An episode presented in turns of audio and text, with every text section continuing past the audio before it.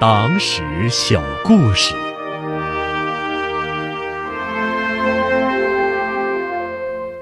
长征路上，红军真的吃皮带吗？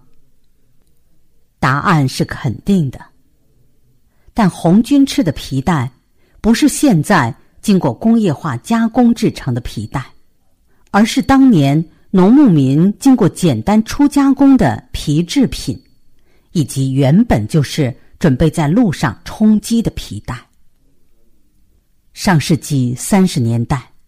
我国的工业十分落后，在牧区和农村所使用的皮带大多是没有经过工业化加工，仅经过简单的初加工就使用的皮带。这样的皮带在迫不得已的时候可以煮了吃。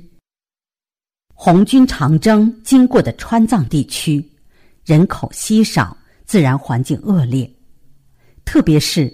为了能够通过人迹罕至的大雪山和茫茫水草地，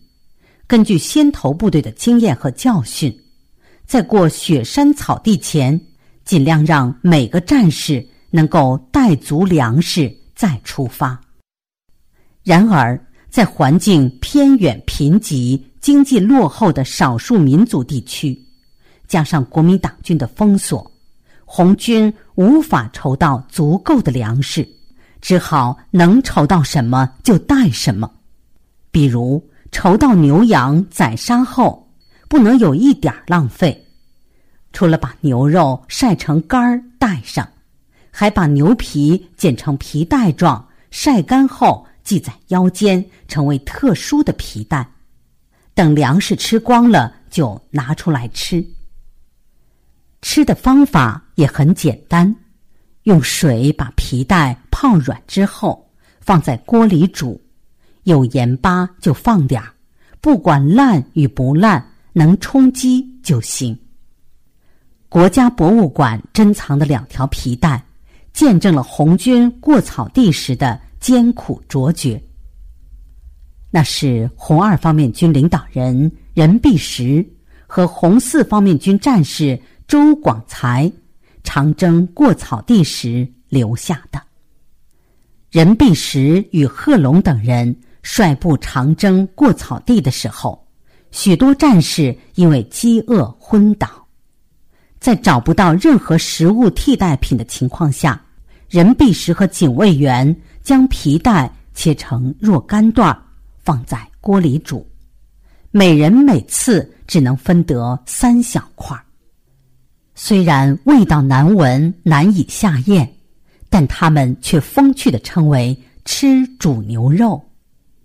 走出草地之后，他将剩下的半条皮带一直保存着。1938年，任弼时从太行山区返回延安的时候，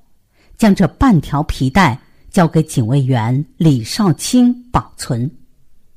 解放后，李少卿将其捐赠出来。在这半条皮带上，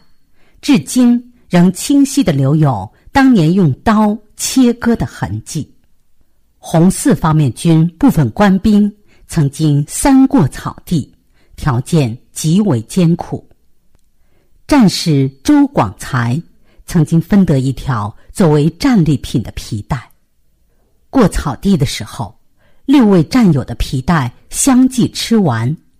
轮到吃周广才的皮带时，年仅14、15岁的他大哭起来，哀求大家不要吃掉他的战利品。就这样，大家强忍饥饿，没舍得吃这条皮带。